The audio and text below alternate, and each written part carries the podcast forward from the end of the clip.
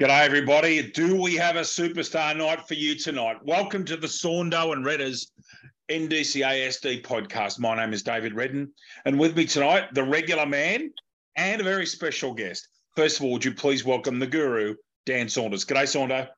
G'day, Redders. How you going?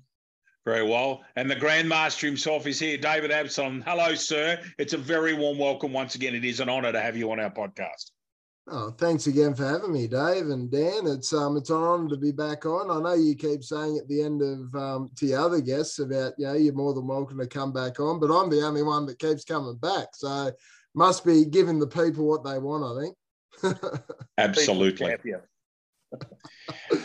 gentlemen, um, ladies and gentlemen, when you listen later on tonight, please hang around for the Newcastle Chili Brothers Player of the Round you will not believe a couple of the performances that were produced, and I might add in 35 over games.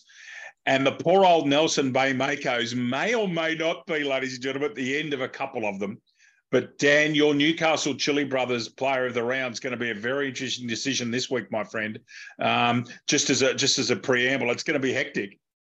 Yeah, let's just say I've had to um, go to the brains trust of the uh, Newcastle Chili Brothers performance of the round selection committee uh, for discussions. Um, they'll, they'll, remain nameless, but um, let's just say you could fit them all in a phone booth. Uh, but yeah, no, we'll uh, we'll get to that in good due course, and I think um, by the end of the podcast, uh, everyone will be comfortably happy with the selection that's been made and the reason why. It's a very exciting week um, this week for suburban districts cricket, everybody. Um, first of all, thank you for the feedback that we're that we're getting. Uh, you please give all your credit to Dan. who's the one that came up with the idea of this podcast, and we're two seasons in almost. But the suburban districts rebels, ladies and gentlemen, after a couple of years' hard work, have not only made the John Ball Shield final, but they've also made the quarterfinals of the NDCA City of Newcastle Summer Bash. Both of you, before we go into looking at games, and we will be speaking about the Summer Bash at length later, Gentlemen, you both must be extraordinarily proud of where the guys have got to and looking forward to this Sunday at Harker. Dave, can, Dave, should I go first? Oh, look, I know we're going to talk about that a little bit later on, but I think that has to be close to the Rebels' finest win in their history, given the opposition and what was on the line, you know, and the, what three year history. Yeah, words can't describe the the pride that we're feeling for that. You know, to come from what being bowled out for 28, I believe it was, against Cardiff Boolaroo in their first game, to making the final or quarterfinals rather of this competition. That's an incredible improvement in the space of a couple of seasons. So, um, yeah, obviously very proud of them. Um, Ray Rutten needs a lot of credit for that as well, putting that side together. Um, and the yep. players themselves as well have done extremely well.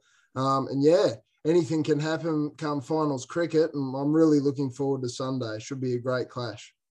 Not too uh, far away from this time last year, Dan Saunders was commentating at Learmonth, and I happened to be at uh, Passmore on the same day. And I, th- I, would suggest that the Rebels ran into the cyclone Aaron Wivell and Hurricane Angus McTaggart. 12 months on, we're sitting here after a superb victory and with the rebels going into the into the quarters, they have a reasonable opposition who we'll talk about later. But again, gentlemen, you should both be very proud. And yes, Dan Saunders is very quick to deflect attention. Um, he's been paying tribute to people like yourself, David, and also Ray Rutten. You deserve an enormous amount of credit. let's just hope the guys really perform on live television um, on Sunday. Gentlemen, an amazing round of uh, Suburban Districts Division One, and it's a very rare thing to speak to David Absalom this season after Warners Bay got resold, which um, I can tell you what surprised the hell out of me. But uh, we'll go through the results first of all, some low scores and um, yeah, in interesting cricket. First of all, CNB's a massive quotient gain here. Three for 99 off 16.4 overs, and they resold the Maryland Mudrats for 95 inside 24 overs in an amazing game of cricket here. Wow, what a game. The Journeyman made 165 off 35 overs. And I can tell you now that Dan, without speaking to Dan Saunders about this, the first thing that he'll mention, which he mentions every week, is you've got to bat out 40 overs. And Merewether, 168 for six in 36.4 overs in a terrific game of cricket at Connolly Park. at Feighan one, and probably a performance that David Absalom won't want to talk too much about. They've done the job with the ball. They were superb. That Warners Bay 109 of 33.4 all out the Turtles, and Warners Bay were resolved for 76, and that has that's a rare as rocking horse. You know what this season. The West Border Waterboard have gone absolutely berserk against Redhead, and obviously Hexham's playing well. The Waterboard 252 for seven, which is one of the, the high totals I think Dan and I have had on, um, that we've spoken about in this podcast. And then the Redhead all out for 92 and another huge quotient uh, leap for Waterboard. And in the absolute game of the round, what a game of cricket this was. Port Stephens all out 138. The Rogue Scholars got them nine down with five balls to spare. What a game of cricket. We'll go in sequential order. Dan and David, over to you. Cardiff Boolaroo just mauled the Mudrats. They pogoed them, gentlemen. Yeah, look, Cardiff Boolaroo fighting for a top four position. The Mudrats, their, their season, I, I, think they've tapped out a few weeks ago. Um, and, and, yeah, the, Jack Campbell got them off to a good start with 31 with four boundaries, but no one really went with him until Josh Forsyth's come in uh, at four for 44. Um, they've managed to get to 95. I think they've only had, uh, not sure why they've only lost nine wickets in uh, 24 overs. So I'm, not, I'm, I'm, going to assume the 10th wicket just hasn't been finalised there. Um, it was a very warm day, um, but all games went ahead in those conditions. Some were very low scoring games, and as we'll see, uh, there were some very high scoring games across the rounds, not just in Division One. Um, credit's got to go to Cardiff Boolaroo there. But we had um, Amit Pandit on a couple of weeks ago, and he, he, was very confident they could win their last three games. Um, they they took Warners Bay to the sword. Probably as the game went, they, they probably should have ended up winning that game. Uh, they've crunched the Mudrats, and then they've got a must win against Merewether at home on Saturday. Uh, Viral Mehta, uh, three for 20 from his seven. Samit Reelan, two for none off five balls, wrapping up the innings there. A couple of wickets to uh, Muhammad Umar, two for 26. Then the run chase, Cardiff Boolaroo, as they've been doing, they just go from ball one, try to get the runs as quickly as possible.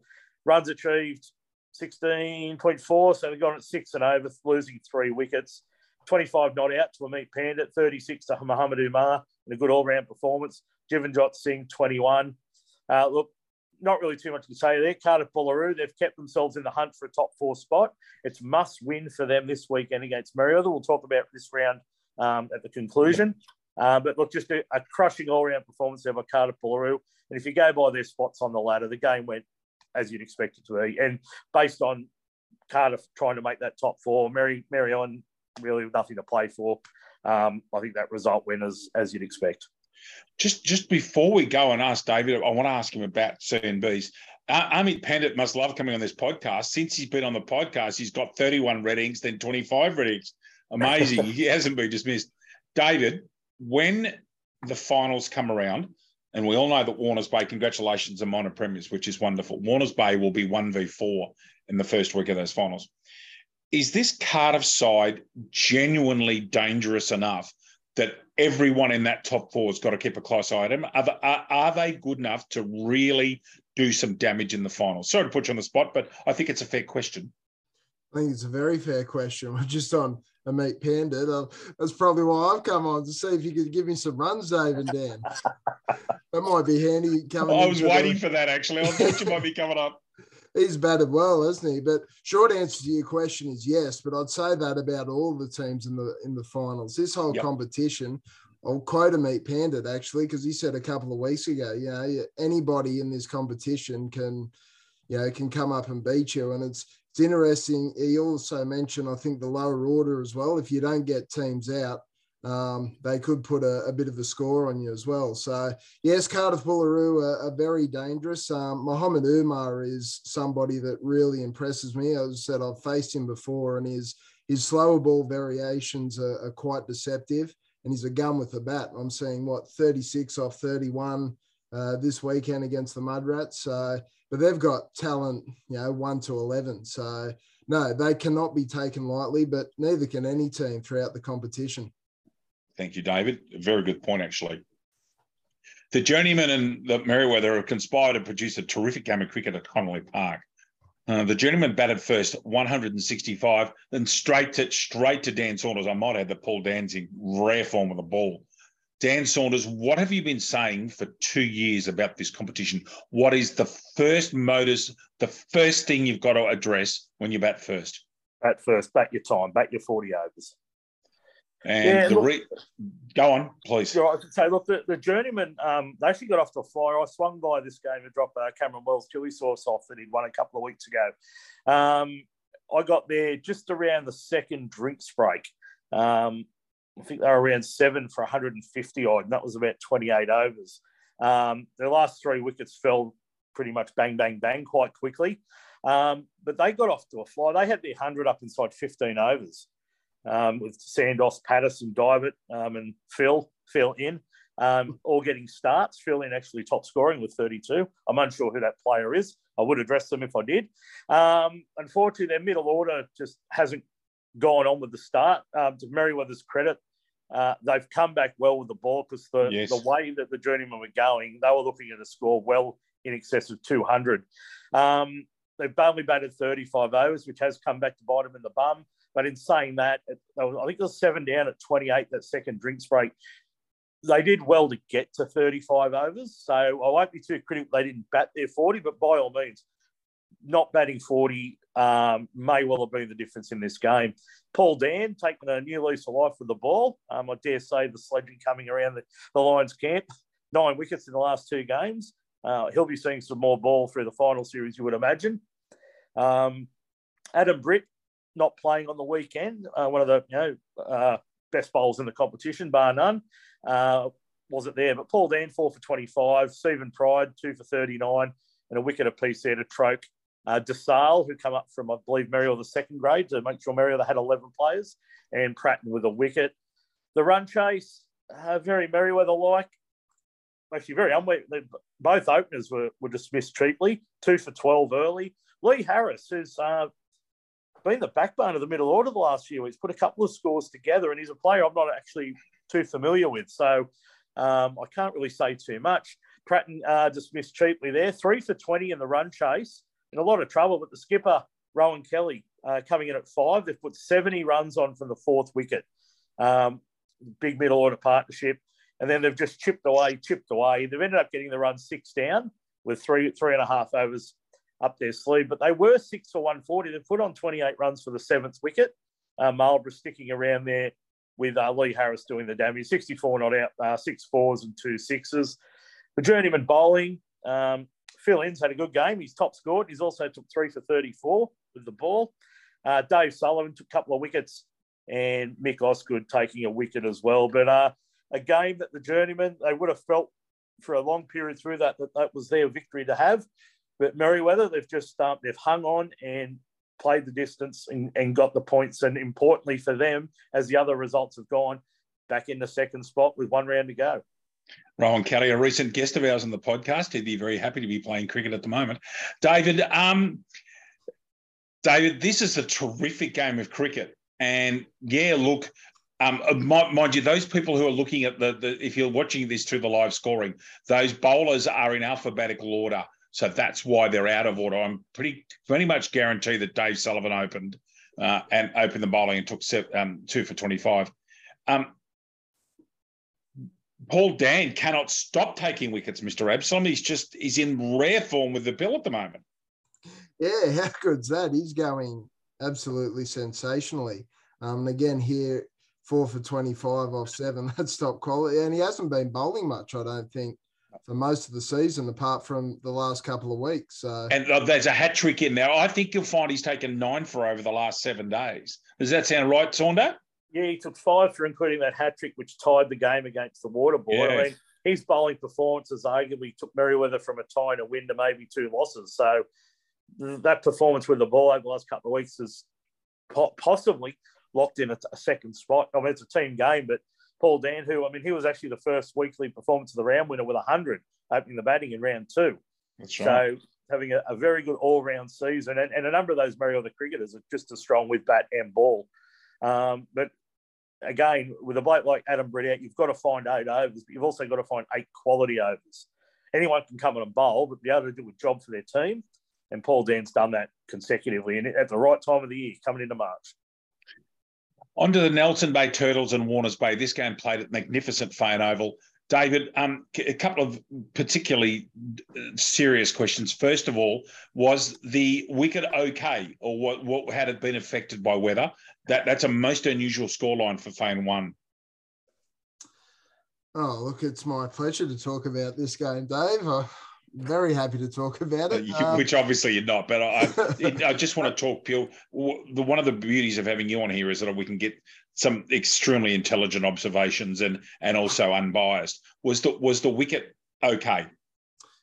Yeah, thank you for that. I'll repeat that intelligent um, opinions. Um, look, I thought it was there was there was a few that um, just trying to think. The lake end kept a little bit low, and then the okay. other end there was some that were rising a little bit. But however, yeah, for years when I first started playing there as a as a young guy, like the the mantra always was, if you can bat on it, you'll score runs, but if you can bowl on it, you'll take wickets. And I think this game is probably um, indicative of it. If um, you're happy for me to to talk through it. Um, well, t- take us away, and Saundo will interject. I'll, I'll sit back, and away you go, David. Yeah, well, Warners Bay started off very well, four for four for twenty three, and that was just after the first drinks break. We had one at thirteen because of the because of the heat. Um, started off very well. Um, both uh, Matt Riding and Simon Smith bowled very well up front. Jesse Ballenden, as well as he's done all year, um, he's been very consistent, which um, earned him a Rebels call, call up, which I'm sure we'll talk about a little bit later. But the bowling was was really good, pretty well all the way through. Um, we got to what four for 23, and Bryce Causley came out. Um, and I'd be quite happy to pay a lot of money to watch him bat if I didn't have to stand at point. He's just got power to burn that bloke. He, he hit one off Jesse Ballenden onto the roof of the the shed at, at Warners Bay. So it's no small hit. Um, uh, is that a hook shot or a pull shot, a right handed? It was, it was more or less a straight bat. He's left handed. Um, oh, he's, he's a lefty, so he's it. a pull drive. Okay, yeah, yeah that's a decent. That's a decent hit onto the roof at Feighan. Oh, he's yeah, he's he's got a lot of power. It was yeah in the mid wicket area, but yeah, he's got a lot of power. Um, but he was well supported by Joseph Clark. Now, this is what I was saying before 49 of 84 balls. This has pretty much got them to that total. Yep. And probably, I know the bowling from Nelson Bay was excellent, but that's probably one of the game. He just played very well. He played to his strengths. He loves the the cut shot and the shot just behind point as well. It gave me a lot of running, which I was very thankful for. Um, but then towards the end of the innings, he started to expand, dance down the wicket, played some lovely shots down the ground, five fours in that. That got them to that 109 total, which we were still confident in in chasing down. Um, and then we we got onto the batting side of things, and Grimmy said, "Strap your pads on, sir." And I said, "Yep, no worries." I think he called me sir. So played one nice shot, and then Shane Fogg. Now I know when we played him at Nelson Bay, Giles Manley took to him. We didn't have Giles in the team on the weekend, but um, we were still confident in chasing it down. But he just bowled beautifully. I only faced one ball of him, and I struggled to pick him up. I'm sure a lot of people listening know Shane Fogg and his, yep. his action. I, I just didn't pick him up, ripped my pad off, and and that was the end of that. Um, but he got Grant Reardon out too with a lovely delivery, caught it slip. Um, he just bowled beautifully, absolutely beautifully. Um, and then Bryce Causley pretty much came in and and finished it off. And again, he's he's just a quality cricketer. Um, five for 19 off six overs, plus the, his ability with the bat, and he can wicket keep as well. Um, yeah, from our point of view, we are just outplayed. The better team won. Um, we should have got the runs, but we didn't. No fault of the pitch of anything else. Yeah, the better team won. Credit to them. Well played. Perfect summation. I, I couldn't ask for better than that. Honest, uh, accurate, and to the point. Fantastic. Over to Hexham, and some, someone's. Well, I reckon that Dan Saunders should take some credit here. He's waved the magic wand, and all of a sudden, Hexham Park's an absolute Hume freeway. Um, Hexham Park, Westwater Board batting first against Redhead, seven for 252 gracious me, off 40 overs, 33 Xavier Trasses, with including 20 wides. That doesn't help. James Earl 69, Mitchell Cronin 66. And I will wager that that was in a real hurry. Uh, Patrick Loughran, 32. And best of the bowlers by far, John Jonathan King, three for 28 off eight in that scoreline is ridiculous. And two fers to Mark Curry and Matt Story. Uh, gents, do we have information, because it's not on here, do we have information on fours and sixes and how quickly, in particular, James and Mitchell batted? No, I don't, unfortunately. I got up to this game uh, just at the change of innings. Um, I didn't get a chance to chat to the waterboard fellas. They were doing their fielding drills, but I had to chat to a few of the redhead guys, saw the score sheet. So um, that batting order, of course, that's there in alphabetical order. Um, I believe, and don't quote me on that, but I believe Earl may have opened and Cronin at four. Mitchell um, been batting in and around three and four for the most of the season. That's exactly right. Look, and, again, like just back to what you said before, um, you know, I've got a loud voice. I prefer to use it. But there's things like grounds not being mowed in the middle of summer. I'm going to raise that voice, especially when I know the effort that these lads are putting in to get the wicket and the square up at, at Hexham week in, week out. Um, and it just shows what can happen if just people can do their job. All of a sudden, you've got a ground where teams can score 200 plus on 250 in this case. Um, to Redhead's credit, they had four 16 year olds playing in this team on the weekend. Um, also, another three guys, I believe, who are from their Division Five team that folded. Um, you know, it's very difficult for Redhead to, to be competitive yep. against a team like the Waterboard in this form. Um, it was an absolute stinker of a day on Saturday in parts. Um, out there at Hexham, there was no breeze. It was putrid for the first half of the innings. Um, credit to Kyle Burrows, eight overs, no wicket for 23. He's gone for less than three and over. And you put that in the context of an innings that went at just under six and a half and over, may not have taken a wicket, but certainly kept things tight from one end. King three for 28, gone for three and a half and over. Some of the younger fellas went for a bit of stick, but again, bowling against a couple of you know, representative cricketers Mitch Cronin and James Earl. Um, 253 was always going to be a tough target. Um, they were in deep poo, I've got to say. They were about seven for 30, uh, or eight for about 30 of them. Kyle Burrows has come to the wicket and um, he wound back the clock about 30 years and has gone whack, whack, whack at a quick 41 um, to get to a, a 92 to a, a, respectable total, four and over, all out in 23 overs. Uh, Michael Rippon had the thing on a string there. I watched him get a few wickets, eight overs, four maidens for a leg spinner, five for 14.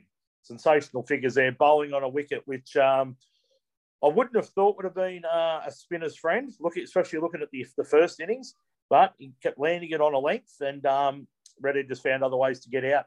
Uh, Osama Radford, two for 39, the wicket apiece to Earl and Harriet. But the Waterboard, a big win there, uh, improved their quotient no end. Um, and again, when we look at this week's round, that could come back to seal a top four spot pending other results. Because if anyone ties with them, they're heads and shoulders above on quotient uh, of course, working in Sydney and, and, living where I do, gentlemen, has there been any substantial rain in Newcastle and Lake Macquarie today? Uh, not today. It's been overcast. There may have been some spits and areas. I've been at Charlestown most of the day and we didn't get any rain. Yesterday morning, mind you, um, ridiculous. Some of the heaviest rainfall across a short period of time I've ever seen. So I'm not sure how that'll impact on wickets. Any wickets that certainly need some watering uh, will have got their share. Um, but the forecast is supposed to be high 20s to 30 tomorrow. Same again Saturday. I wouldn't imagine that deluge will wash games out. Um, but I've also been around long enough to know that funny things can happen in cricket. Oh, funny things do happen in cricket. Newcastle's forecast from tomorrow onwards 24 Friday, 26 Saturday, 29 Sunday. So not bad. And actually getting warmer in the middle of next week. There is a heat wave coming. Um, uh, there was a particular video taken on must be by a council or police camera at King Street Macca's yesterday that I saw on, on, on a Facebook feed, and there was at least a foot and a half in water. And as people were saying, where is that? And I said, look, that's a very close to a creek, and B very close to Newcastle number one sports ground where that was, which is why cricket was.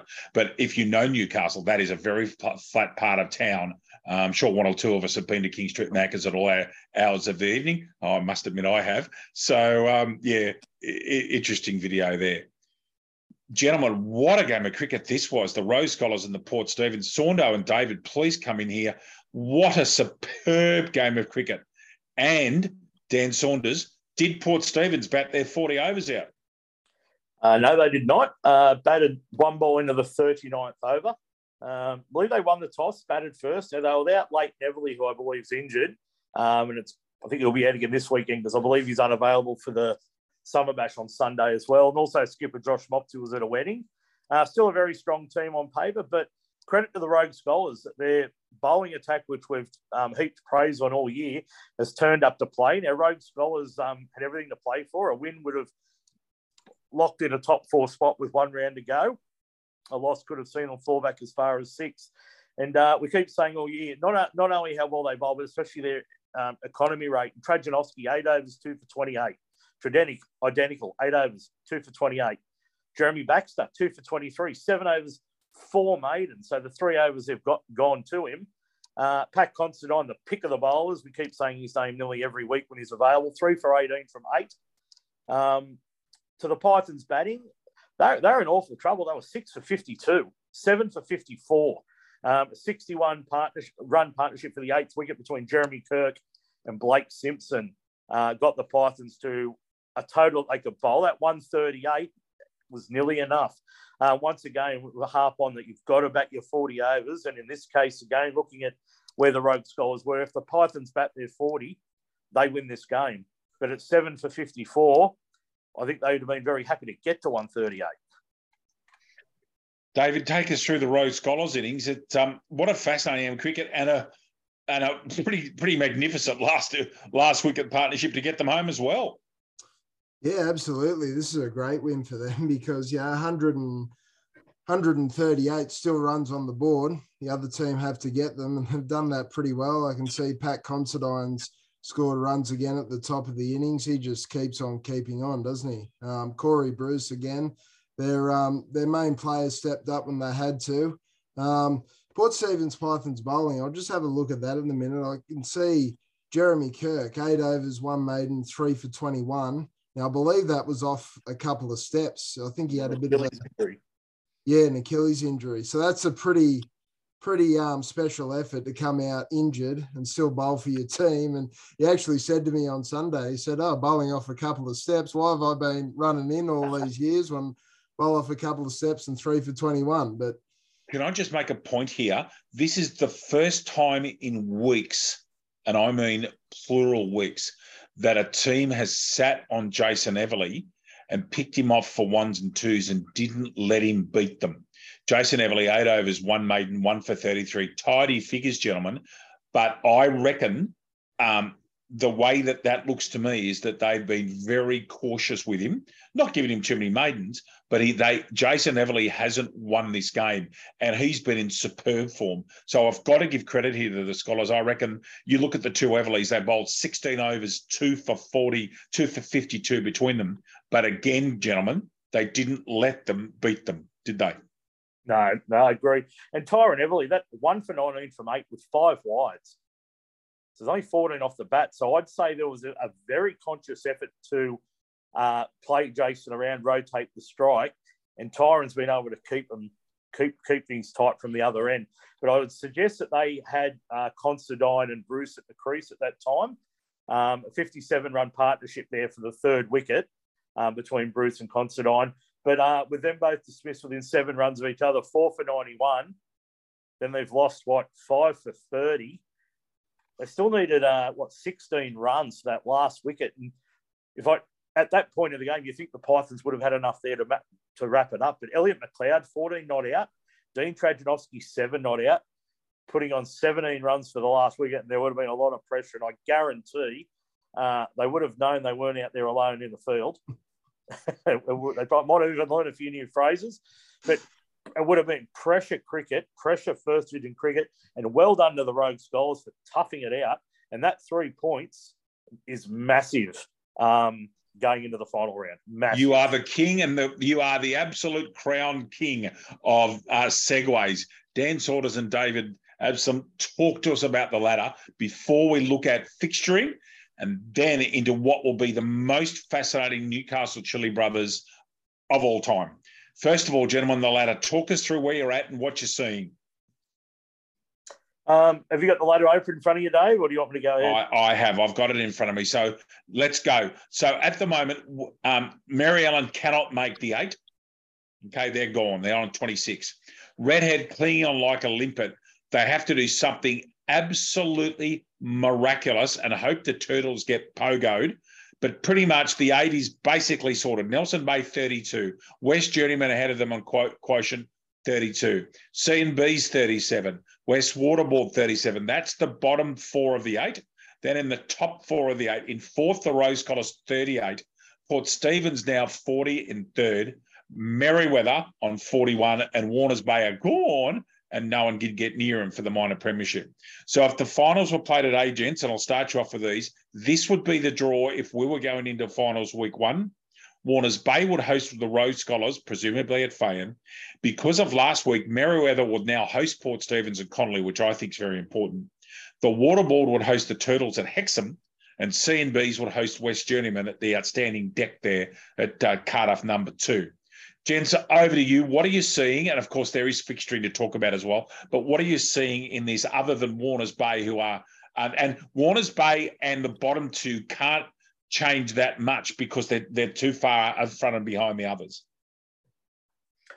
Yeah, well, I guess um, I could probably speak more confidently about this than Dave as he's involved. But Warners Bay, congratulations again, and they've got the Division One minor premiership wrapped up. Now they're playing the Rogue Scholars on Saturday at Islington Oval. Now, if the Rogue Scholars were to win this game, now they'll be full of confidence to just beat the Pythons, possibly cost them a top two spot all the Rogue Scholars need to do is win on the weekend and they will finish fourth, which means they would play Warners Bay again in week one of the finals, mind you, at Feighan Oval. What, a, win here by Warners Bay, Rogue Scholars go to 39. Either the Waterboard or Cardiff Boolaroo win, and Rogue Scholars will be out of the top four. They only have a one point gap, not two point there. So quotient for Rogue Scholars won't come into it unless the Waterboard or Cardiff's game was washed out on the weekend and they would only get a point. That would then take both teams or all teams to 39 points. So Warners Bay, um, they've had the, the Collywobbles the last couple of weeks. They've gotten beat convincingly by Nelson Bay, chasing 110. The week before, they did everything they could um, to lose that game against Carter Boolaroo. Carter Boolaroo hung in and hung in, and it was a, another great captain's off by Grimmy to get them home. Just quietly, if Jimmy Newburn is listening to this and Grimmy and a few others, for you to compare Warners Bay with Collingwood is an utter disgrace. No, Collie, no, no, Collie the Collie Wobbles is a Collingwood term. Oh, they are the scum of the earth. They are the South Sydney of the AFL. They are Muppets and you cannot use the word Colin. What there be? I'm telling you, new if Newburn sees you at the Warners Bay Sporties, you're in trouble, Gobbledock. I'm telling you, he's going to put you in a headlock you won't wake up from. You can't say them in the Collie Wobbles. They they'll arc up. Well, I'm not allowed to say the bed. Well, I was um, about well, to say. I'll, I'll, probably just get some more 3 a.m. text messages from him with, with photos of our learned guest. Yes, yeah, I got I, got one of those actually with our learned guest having a quiet beverage. It's still looking quite in quite in control at three o'clock in the morning. Must you must have been having a good night, David.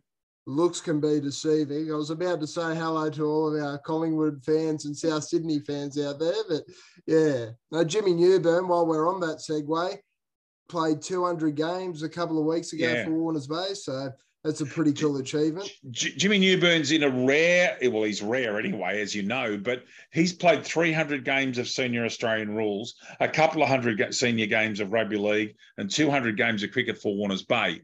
He has been an enduring sports person for at least a quarter of a century. Uh, he really has. He's been unbelievable. He's only got one knee left, and he's still going. He played good rugby league last year. No, big, good, good, great credit to the great man. Yep. Absolutely. Now back to you after saying that Water Space got the collie wobble, I, I, and, I, and, me and me getting and me getting sued by the entire South Sydney fan club in Newcastle, all three of them. I, did not realise Collie Wobbles was a Collingwood reference. I apologise. Oh, I didn't it, it, the Collie Wobbles is if I can. It's our podcast. Yep. In the 1980s, Collingwood won grand, lost grand final after grand final after grand final after grand final. And there was a term given to them. You've got the collie wobbles because every single time they saw Carlton and Richmond in the grand finals, they wobbled So it's the collie wobbles. They didn't win a grand final for almost 30 years. So um, that's what it, that's why they're called the That's where it from. Okay. Yeah. Okay, And of course, so- no no one else likes Collingwood because they're they're Collingwood. So. And Eddie McGuire as well. Enough said. Yep. Um, okay, so Wa- Warners Bay, they're going to want to get back into some winning form. They've got the minor premiership sewn up. They've done half the job. They're going to want to win this competition. Um, they need to make an example of Rogue Scholars on the weekend. Rogue Scholars, they need to win to finish top four and have that guaranteed second chance um, should week one not go their way or if there's rain. Now, Merewether are sitting one point clear from third. They're in second spot. They play Cardiff Boolaroo. A win by Merewether guarantees them second spot and hosting rights and second chance rights. Uh, should rain, they'll get the favour if there's weather. Um, Cardiff Boolaroo, mind you, are hosting. It's at Cardiff number two. A win by Cardiff Boolaroo. They need Rogue Scholars to lose to jump them, and they need Waterboard. Well, Waterboard's got quite a superior quotient. I don't think Yes. that they'll be able to make up 1.263 Waterboard. Cardiff Boolaroo one 0.989. Um, funnier things have happened. The Waterboard would need to be absolutely annihilated, and Cardiff Boolaroo would have to pull out a, a, a- another fast low Won't happen. run pace. Won't happen. That's the it derby at Hexham Park. It's just not going to happen. That Yeah. they need both. They need the journeyman to win, and the and the Rogue Scholars to lose to get into the top four. Which is, to be fair, what Ahmed Pandit said to us a fortnight ago. Yeah, and, and it just shows how important if they'd gotten those two points against Warners Bay, they'd actually be in the box seat. They'd be on 39 points, a point in front of Rogue, two points in front of Waterboard. Um, Warners Bay would still have the minor premiership. So that that two points could be very costly. The Port Stephens Pythons are sitting in third on 40. A win, they're, they, they need Cardiff Boolaroo to beat Merewether to go back in the second spot.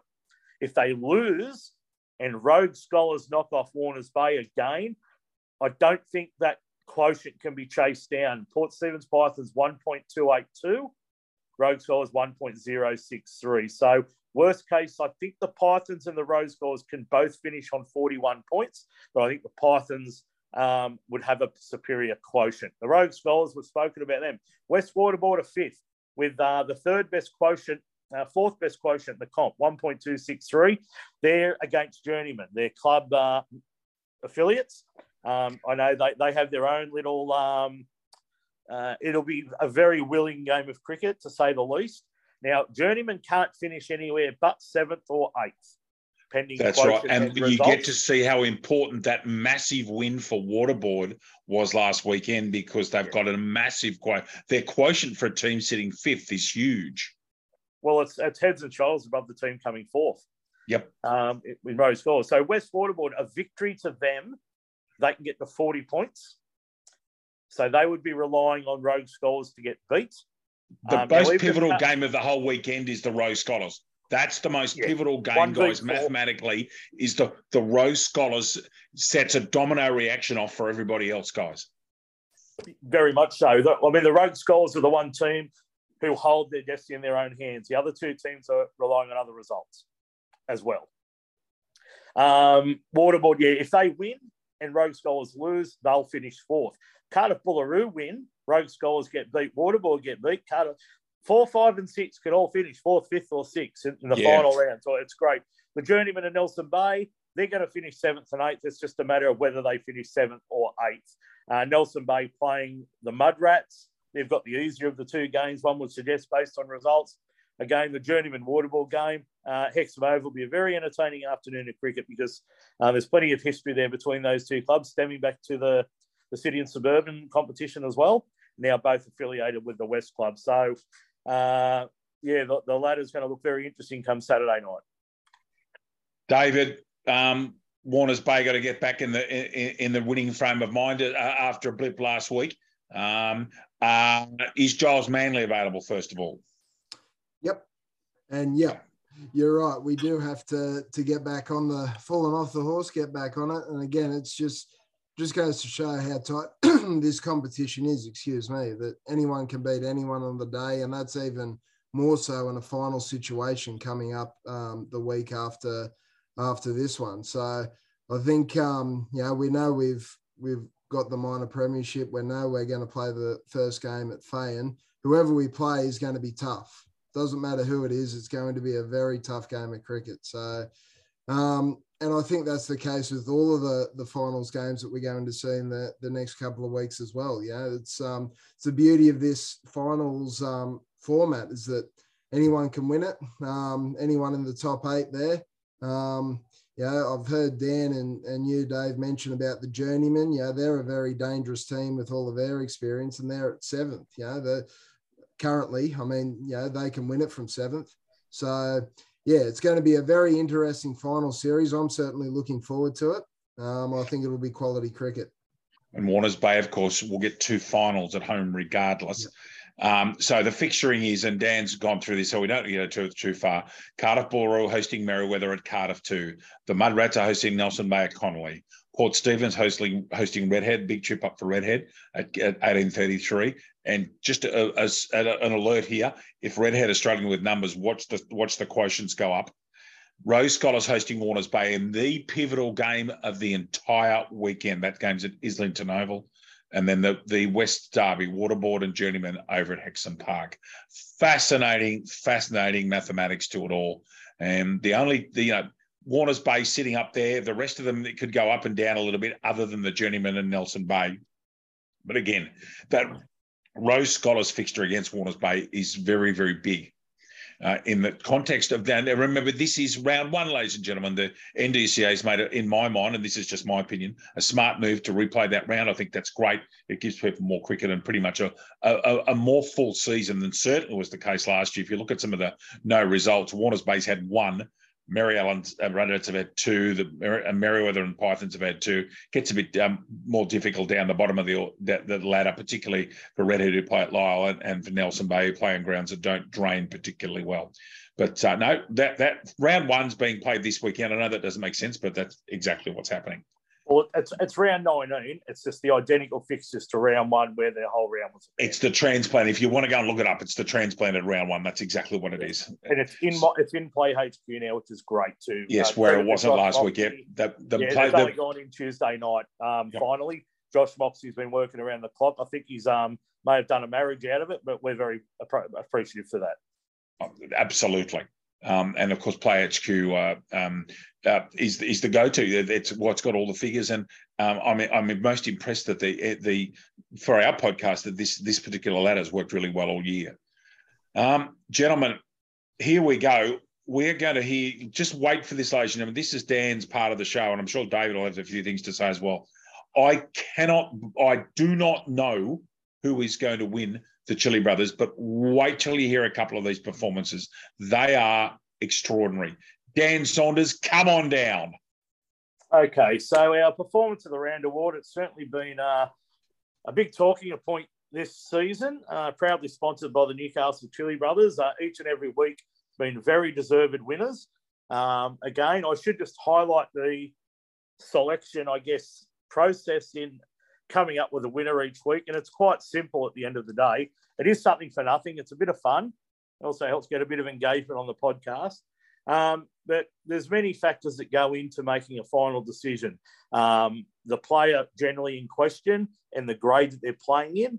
Um, again, some players play in grades that are to their ability, others playing with their mates, but you know their history might suggest they're playing in a grade or six uh, lower than where they should be. Um, at the end of the day, it's about social cricket. It's about having fun.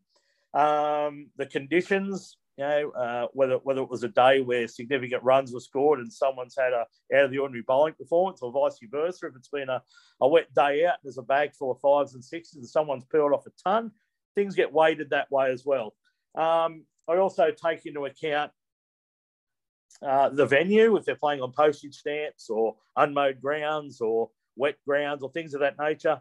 And on top of that, at the end of the day, I just go back through and I just think um, I go with my gut, and there's ample gut, so it generally steers me right more often than not. So um, I know there's been a bit of fun out there in, in, in social media land, but at the end of the day, um, you know, I make the decision. Decision's final, and um, 90% of people are happy with that, and that's great. And the ones who aren't can start their own podcast, go and uh, find themselves a sponsor, and give out their own prize to their uh, mates as well. So I love it when you're assertive, little man. It's great. Yeah, the soapbox comes out every now and then. Does indeed. This we should we should have a thing about Saundo's soapbox or Saundo's rant because it is great. To, just love hearing you go off, big boy. We seem to get a rating spike when there's a rant. Or A oh, we rant a, yep, yep. I, I the, think a Redders rant or a Saundo's soapbox. No, don't need a Redders rant. No one's interested in what I've got to say. They're always interested oh, in what oh, you've you, got to you say. You would be surprised because people expect it from me. When it comes from you, it skyrockets. Trust me.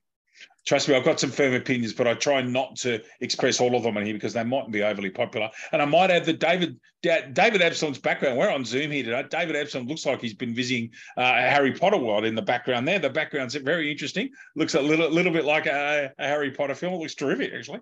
Now that's, his, that's his real home. Yeah, no, no, just look. It's lovely. It's a lovely, lovely, lovely timber work. Dan, talk to us. Okay, so I'm going to start with Division One. Bryce Causley from Nelson Bay, a fantastic effort. Apologies, Dave Absalom, but uh, mopped up the Warners Bay uh, middle middle order, knocking over Byron Jensen and knocking over 7, 8, 9, 10. Six overs, no maidens, five for 19 in a match winning performance for Nelson Bay, which has kept their season hopes alive in Division 1. Um, Michael Rippon, we mentioned two from the waterboard. Eight overs, four maidens, five for 14 for the waterboard on a ground that was very run heavy. So well done to him. Uh, in Division two, Isaac Jones from the West Wallsend Workers Pub. Now, uh, they played Redhead on the weekend. We had John McInerney from West Wallsend on the podcast last week with Stephen Elliott representing Redhead. Um, they had 127 run opening partnership. Isaac's actually batted out the innings in those hot conditions. It was a nice breeze down there at Redhead, but still about 35 overs on Saturday, scoring 86, uh, 12 fours, and the 1 6. Uh, Chris Neal then, in reply, batting for Redhead, scored 88, 14 boundaries.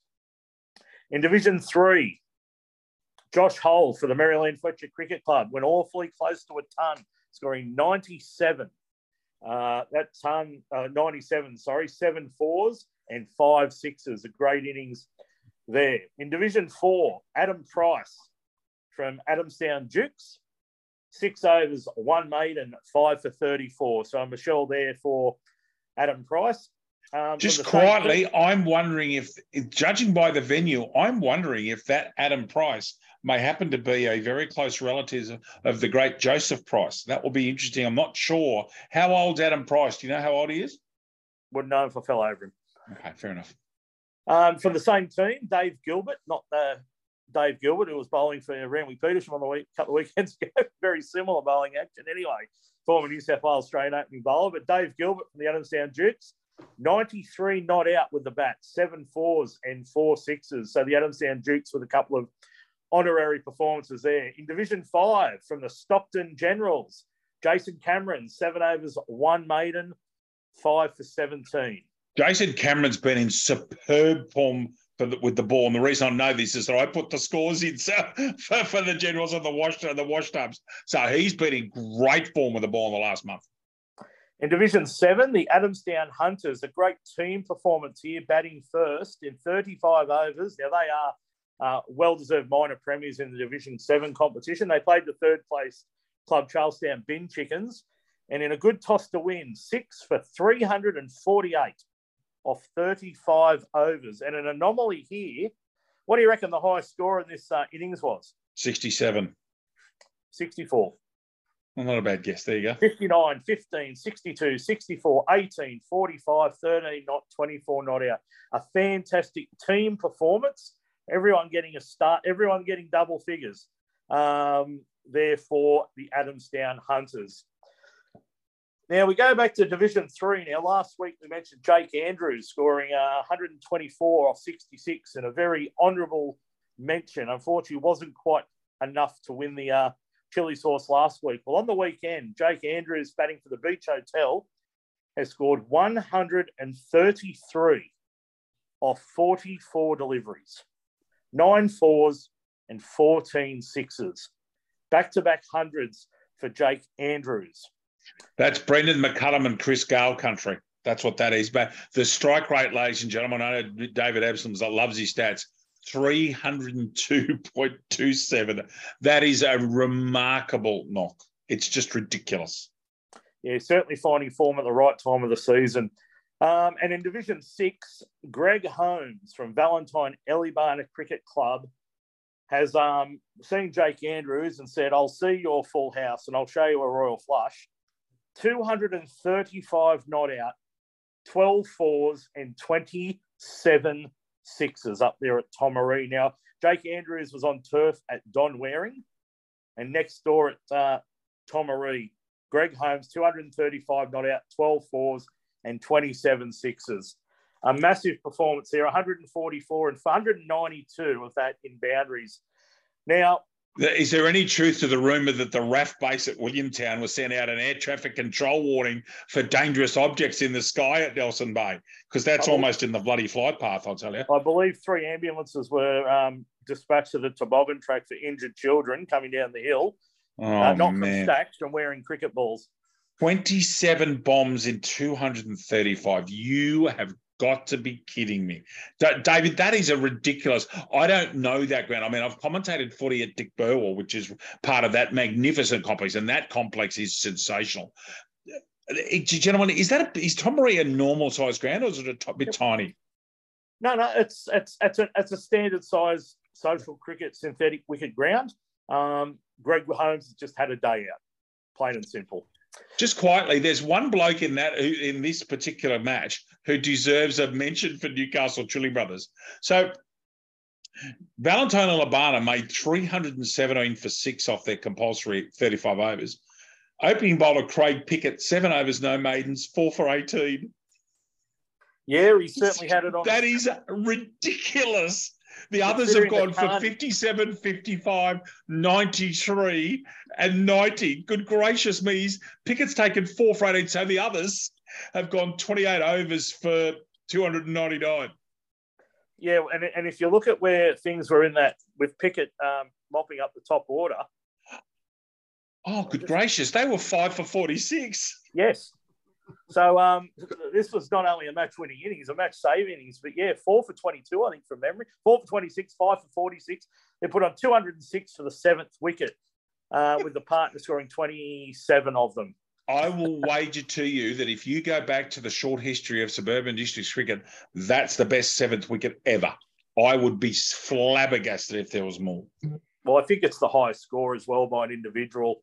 But back to the performance of the round. Now, I've struggled with this all week.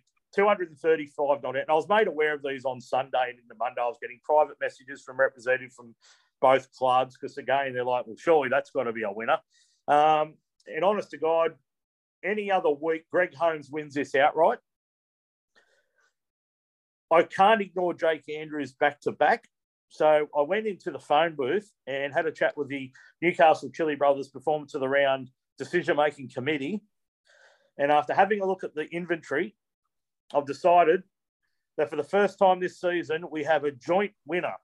Yeah. Of the Newcastle Chili Brothers Performance Round. We did have joint winners early on in the evening. It was for a batting partnership um, from Valentine Eleebana. It was well well over the 200s. Uh, I think it was, oh, I don't have it in front of me. I don't want to um, offend anyone for getting their names wrong. But Greg Holmes from Valentine Eleebana Cricket Club with his 235 not out with 27 sixes, 12 fours. And Jake Andrews from the Beach Hotel, 133 off 44, nine fours and 14 sixes. This week are joint winners of the Newcastle Chili Bros Sawn Redders podcast Performance of the Round Award. The prize won't be split. They will both get three bottles of uh, their choice of chili sauce from the mild, hot, or ring burning uh, selection that the Newcastle Chili Bros put out. Did you just say that? well, I think yeah, okay. okay because so if you try the Sriracha, Dave Redden, I'm sure you, would understand I'm being quite complimentary uh, when saying how warm that type of yep. sauce can be. But Jake Andrews, Greg Holmes, congratulate. They are two magnificent efforts. Yeah, that you've got the bat first. They were hot conditions. I imagine there would have been a bit of a breeze up there at Tomaree, or maybe there was a hurricane and both of them had the ball hitting with them.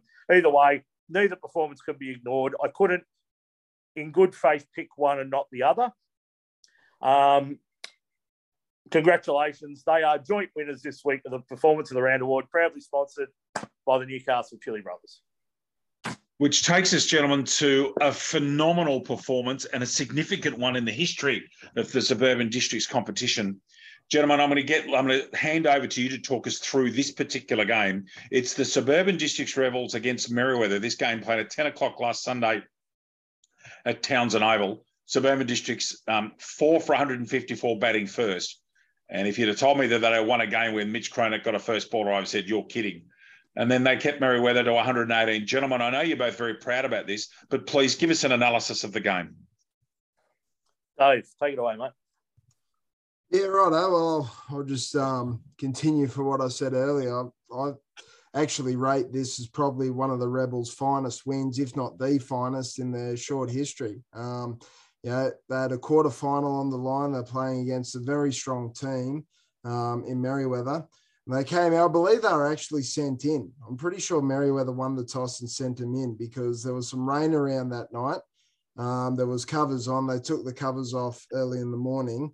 And um, I'm pretty sure the Rebels were sent in. I apologise if I've got that wrong, but Giles Manley early on in the power play took the long handle and um, he opened with Jeff Badris from Sydney, and that sort of took the pressure off Badris because Manley just went ballistic, got 50 very quickly, and that meant Badris could sit in, play, you know, play his shots when the ball was there, but um, nudge one and two, and Manley got 50 off about 34 deliveries. I haven't got the scorecard in front of me, but and 50 Jeff, 37. I've got it here.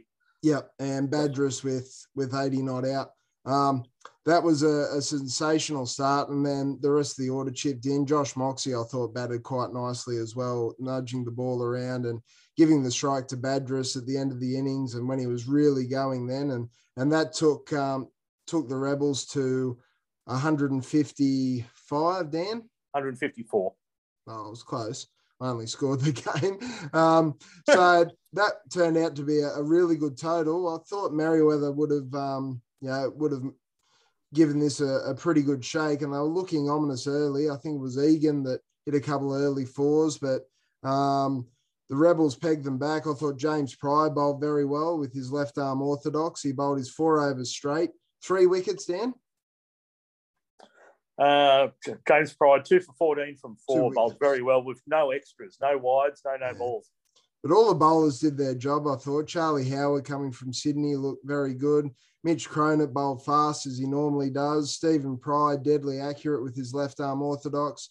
James Earl also, you know, he's played a few games of representative cricket now, but um, certainly with the ball, this was probably his best performance. He bowled very accurately restricted the batsman and, and got a, a, wicket as well. So, and of course, we have to mention um, Jesse Ballenden on debut. Um, he's been very consistent all year for Warners Bay. Um, found out on Saturday afternoon, just before he had to go to bat against Nelson Bay, that he was playing the next day. And and I was very impressed with what he was able to do. Bowled very tightly, bowled full. Um, you know, he bowls quite a heavy ball off a short run up. So um, one for eight, Dan.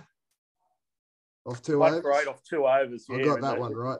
Yeah, so sort of in the, in the, back end of the innings there too, where runs were Merrill was starting to try and get on with it, but he, he just just yeah.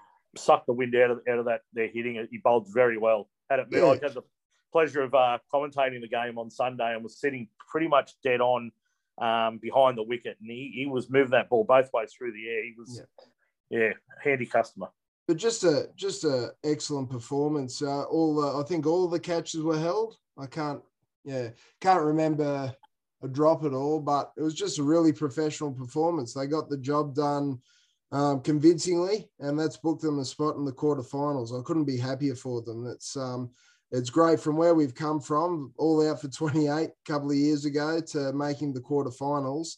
Yeah, massive achievement. So well done to everybody involved there. That's an awesome effort. Yeah, I'd just like to chime in there too. Hats off um, to Jeff Badris, plays second grade down in the Sydney competition. The first grade, as Redders would know, he, he, he was commentating a two day game in Sydney over the weekend. So the usual marquee players run available. Uh, of course, all clubs have access to a couple of marquee players. Of course, you know, we're not a grade club, we're a social cricket club.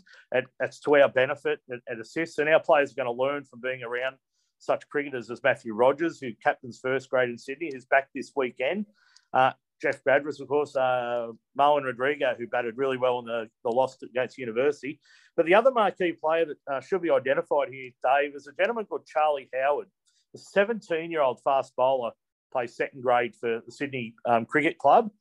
Had a chance to have a chat with him after the game. What a, what a champion young bloke. You, you get to meet with him, Dave, at the ground. Yeah, I talked to him when you spoke to him. Very nice. Yeah, I'll probably have you back to you. Yeah, but just a real impressive young fella. He he really loved the ability to come back and play. I think did he say he was from Coffs Harbour? He's up up the coast way, but yeah. he really enjoyed coming back to playing cricket at this level. Playing obviously in the grade system in Sydney, it's very serious.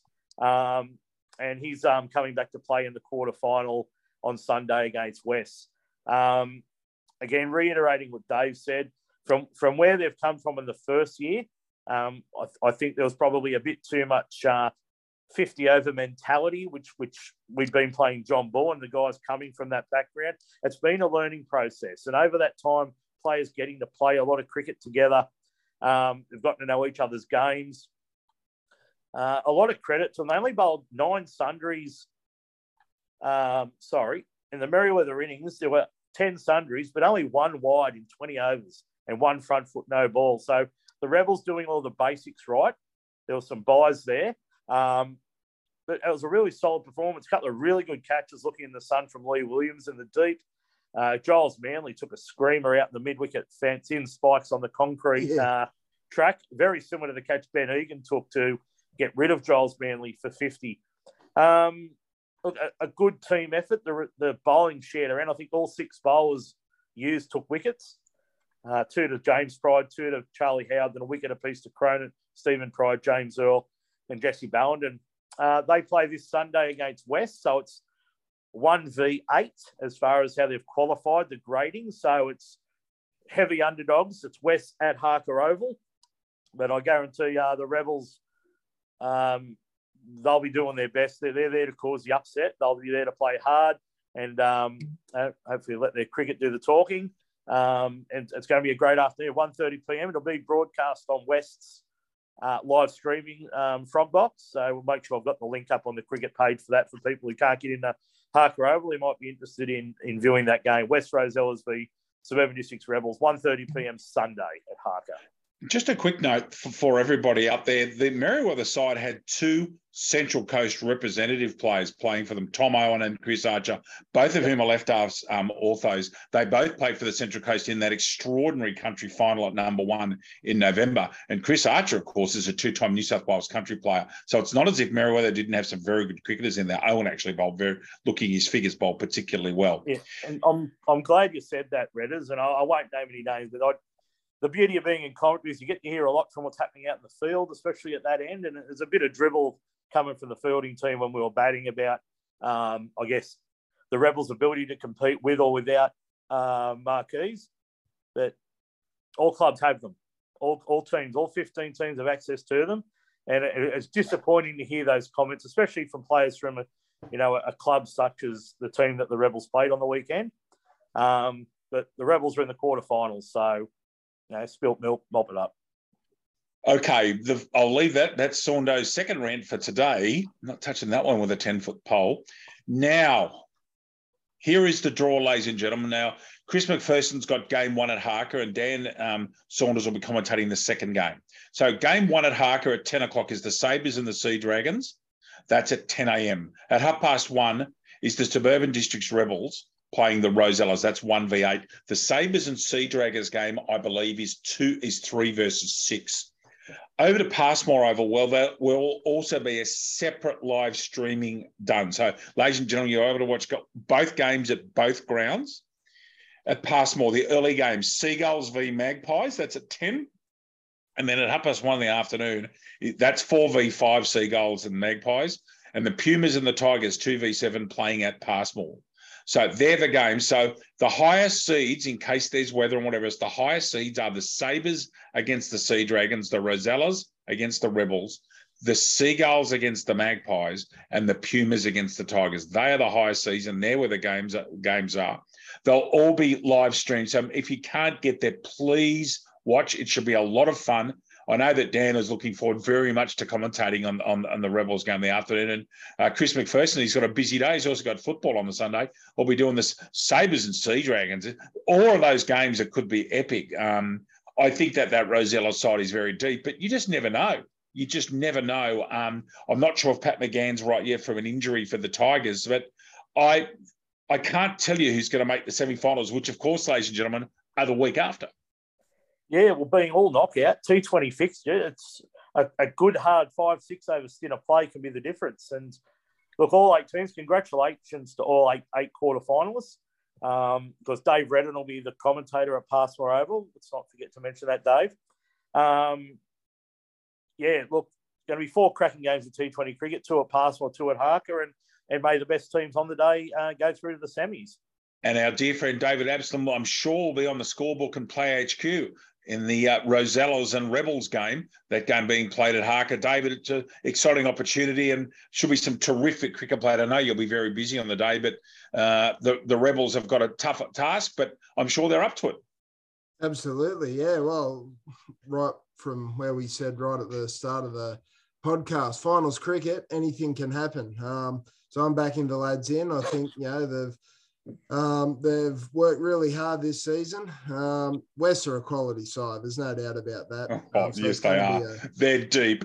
They are yeah. very, very deep. It's going to be um, a tough game, but yeah, as you said, they're definitely up for it, and um, I'm looking forward to it. It's uh, plenty of people who might be listening to this podcast. Please come down to Harker Oval and cheer the lads on. If you can't do that, listen to uh, Mr. Saunders' dulcet tones on the on the commentary. Should be should be quality viewing should be. Gentlemen, was there anything further um, that you'd like to discuss this evening before we, before we bid our massive fan base adieu for the night?